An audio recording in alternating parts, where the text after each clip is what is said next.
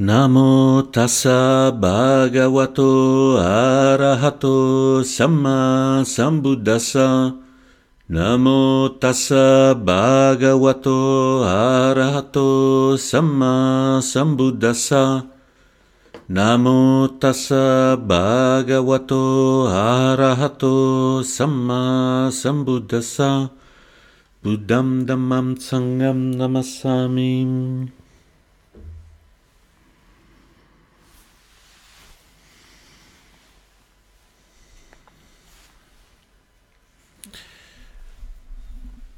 Il 17, quindi due giorni fa, c'è stata la ricorrenza della nascita di Ajahn Chah, questo monaco della tradizione della foresta thailandese, particolarmente importante che è stato l'anello che ha portato poi questa tradizione della foresta che è la tradizione a cui noi ci richiamiamo più direttamente e che è la tradizione del monastero Santa Cittarama che è la nostra guida spirituale nella figura dell'abate di Ajahn Chandapalo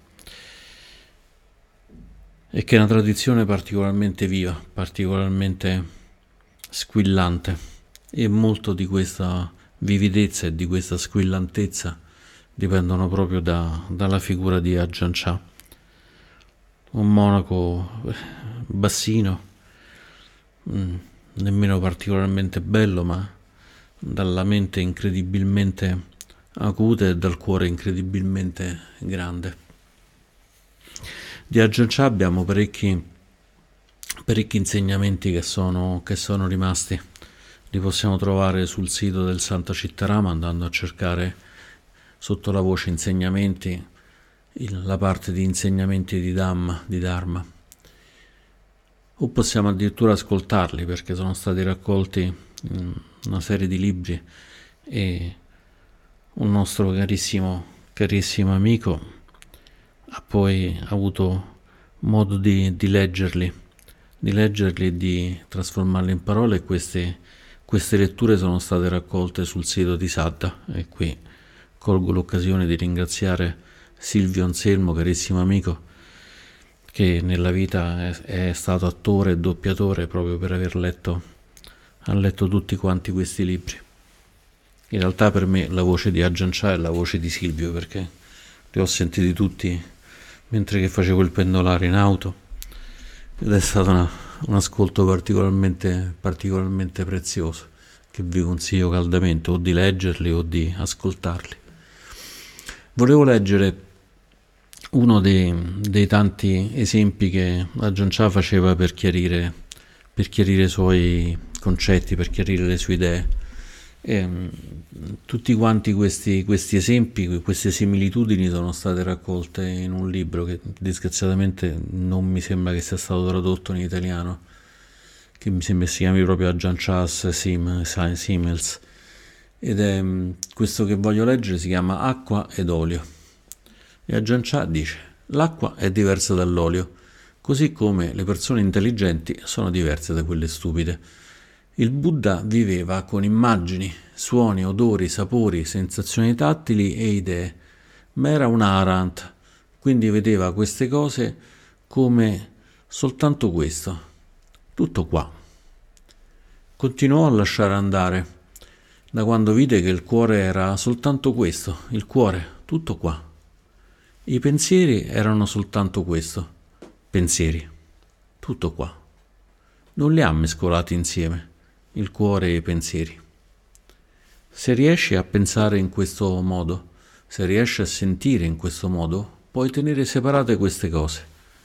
Pensieri e sentimenti stanno da una parte, il cuore da un'altra, così come l'acqua e l'olio nella stessa bottiglia stanno separati.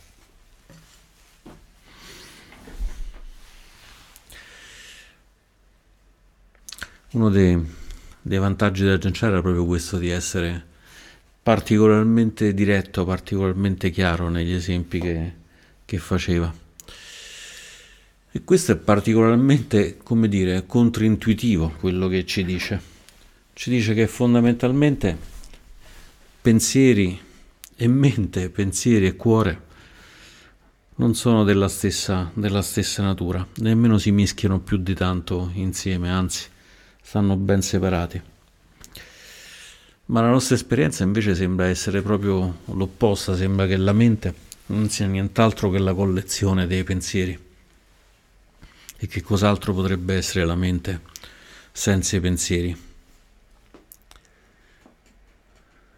Eppure, eppure noi abbiamo ogni giorno esperienza diretta di una mente senza pensieri, che è la mente del sonno, non quella del sogno dove abbiamo della specie di simulacri di pensieri e comunque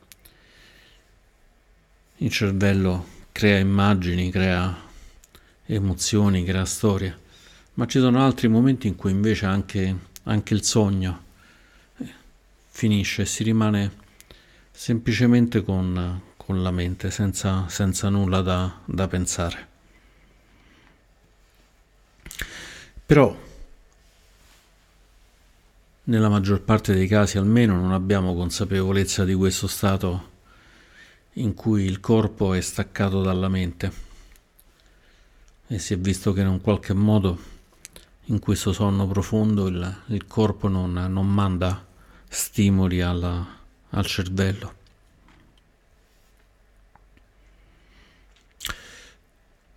Però non, non avendo consapevolezza di questo stato, a meno che non pratichiamo la consapevolezza del, del sogno, la consapevolezza degli stati anche durante, durante la parte di sonno, che sono pratiche piuttosto difficili da fare, anche se possono essere davvero molto,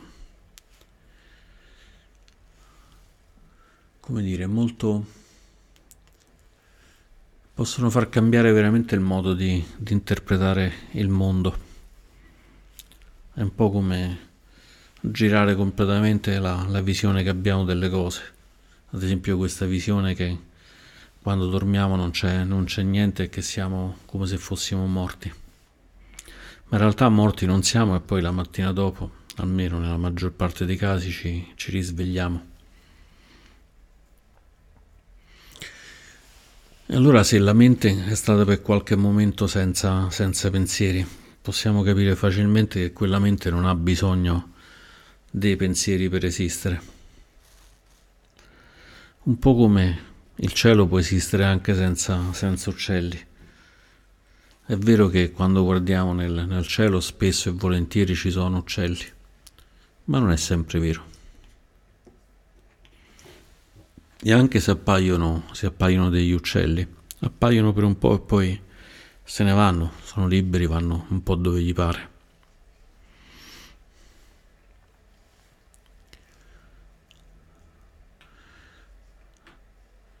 Allora il punto, il punto critico che verrebbe da chiedere Ajahn Chah e che sicuramente qualcuno ha fatto è ok, i pensieri sono come, come l'olio, il cuore, il cuore o la mente, intendendoli uniti, sono come l'acqua. Sono separati, come faccio però a riconoscere soltanto l'acqua e non confonderla con l'olio?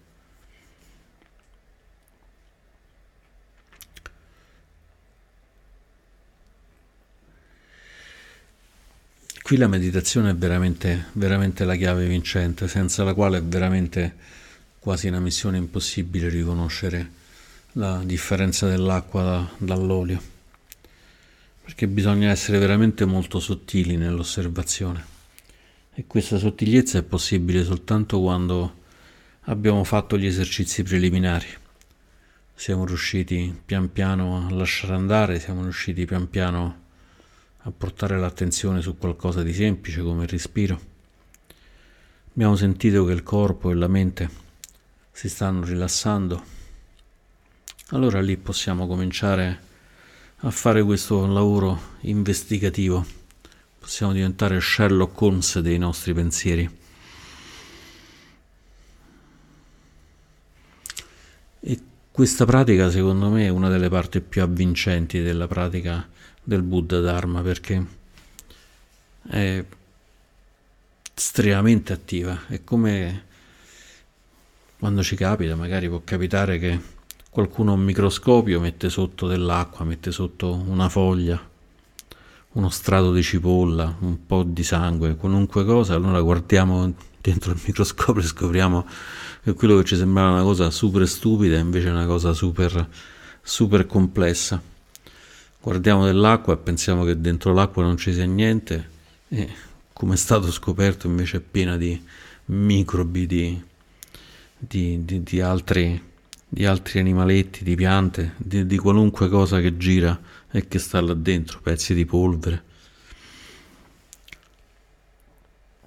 Ed è molto affascinante questa cosa, per cui uno starebbe lì ora a guardare questo mondo microscopico. Però spesso ci perdiamo che anche i nostri pensieri sono un po' come, come quest'acqua vista al microscopio. E allora invece Facendo questo gioco, il gioco della meditazione, possiamo diventare estremamente attenti. E lì possiamo fare un po' come con le cipolle. Possiamo innanzitutto cominciare a rilassarci un po' e riconoscere che sì, ci sono dei pensieri e riusciamo anche a vederli. Poi possiamo andare un pochino oltre e riconoscere che possiamo vedere quando i pensieri appaiono e quando i pensieri scompaiono. Magari in questo momento nella mente non c'è nulla. Dico elefante e nella mente, e nella mente appare un elefante. La cosa più complicata chiaramente è riconoscere quando i pensieri non ci sono più. Però magari lo possiamo fare inizialmente con un po' di ritardo. Magari in questo momento abbiamo pensato un elefante, passa qualche minuto ci rammentiamo e ci accorgiamo che l'elefante per qualche minuto non è stato più nella nostra mente. Ci siamo preoccupati tutto il giorno che non abbiamo i soldi per pagare la bolletta. Ci mettiamo in meditazione e a un certo punto ci rendiamo conto che per mezz'ora quei pensieri della bolletta da pagare non sono stati nella nostra mente.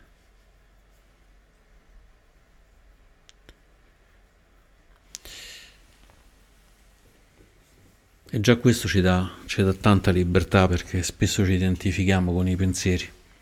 C'è questo attaccamento ai pensieri che addirittura a un certo punto è stato codificato. Il buon Cartesio disse questa, questo slogan di, di grandissimo successo che cogito ergo sum, penso quindi sono. E il Buddha e Ajahn Chah ci dicono ok, non devi diventare stupido e non devi evitare di usare la mente, ma non sei perché pensi, non sei il pensiero, non sei identificabile con il pensiero. E questo è così drammaticamente diverso dalla nostra cultura occidentale che ci sembra quasi una follia. E però se è una follia, se qualcuno dice questa follia, l'hanno detto in tanti altre persone, altri monaci, altre monache, altri laici e altre laiche in tutti questi millenni, forse vale la pena di perdere qualche minuto, qualche ora, qualche mese a esercitarci nel vedere se è proprio vero, seppure se era una follia che ci ha detto il Buddha, una follia che ci hanno detto tutti, compreso Ajahn Chah. E se riusciamo però a, a distinguere l'olio dall'acqua e i pensieri dalla mente, vediamo che possiamo anche essere un pochino più sereni. Per cui magari quando arriva questa preoccupazione della bolletta semplicemente diciamo ok, c'è una preoccupazione. È semplicemente una preoccupazione, lasciamola lì, non bisogna diventare preoccupati appresso alla preoccupazione. C'è un pensiero di preoccupazione, ma io non devo essere preoccupato. Può capitare un pensiero d'odio, ma io non devo essere quel pensiero d'odio e odiare veramente quelle persone. È semplicemente un pensiero e lasciarlo, e lasciarlo cadere.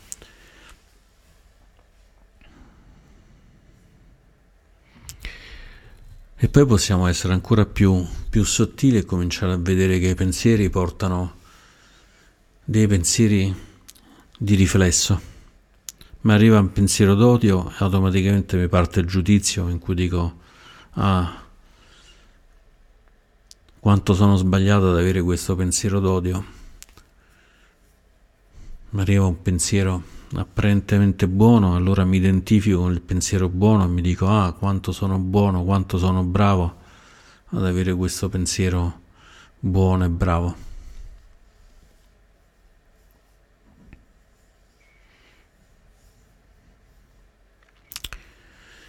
Se ancora stiamo cercando di padroneggiare come seguire i pensieri, questa distinzione ci può essere anche, anche utile. C'è un sutta del Buddha in cui il Buddha insegna a dividere i pensieri in due, quelli salutari e quelli non salutari.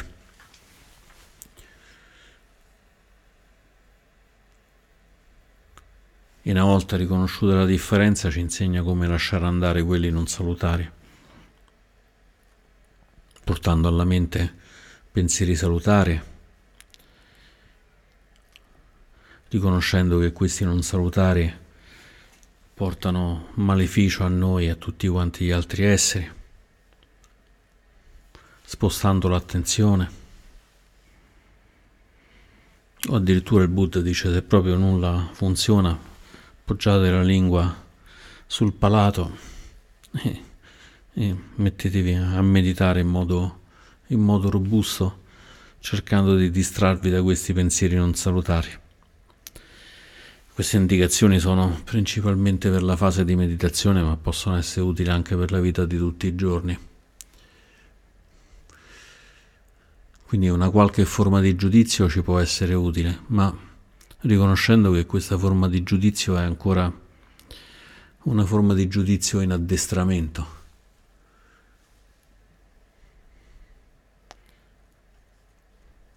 perché l'Arant come ci ricorda, ci ricorda Ajahn Chah, l'Arant vedeva queste cose, i pensieri, gli odori, i sapori, come soltanto questo, tutto qua. C'è un pensiero e va bene, c'è un pensiero negativo, è un pensiero negativo. C'è un pensiero disturbante, è un pensiero disturbante. Questi possono apparire anche nella mente dell'Arant, possono anche apparire i ricordi di una buona melanzana alla parmigiana nella testa dell'Arant. Ma la differenza vera è che l'Arant non gli sta dietro, quindi non si dispiacerà di non avere in quel momento la melanzana alla parmigiana o che non può fare niente per averla di nuovo e così via. Semplicemente apparirà questo pensiero della melanzana alla parmigiana e finirà lì. Stessa cosa se apparirà un pensiero di qualcosa di, di orribile.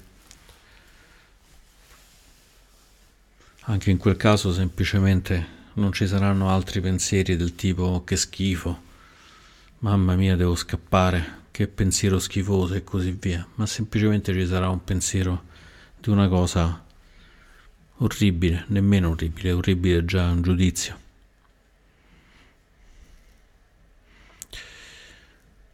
Allora, dopo aver imparato a riconoscere che ci sono pensieri, dopo aver imparato a sentire un po' la libertà da non dover seguire questi pensieri, possiamo vedere se i pensieri ne, ne portano via come proliferazione, come papancia, come proliferazione ne portano degli altri e riconoscere che questa proliferazione in realtà non è precisamente necessaria e che è dovuta proprio a, a questa volontà di mi piace e non mi piace, questo attaccamento a lo voglio tenere o non lo voglio tenere.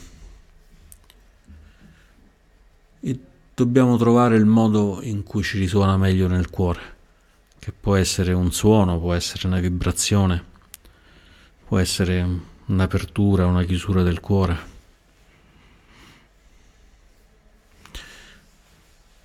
Un modo in cui lo percepiamo sicuramente c'è e allora possiamo diventare abili a riconoscere che stiamo entrando in questa proliferazione, in questo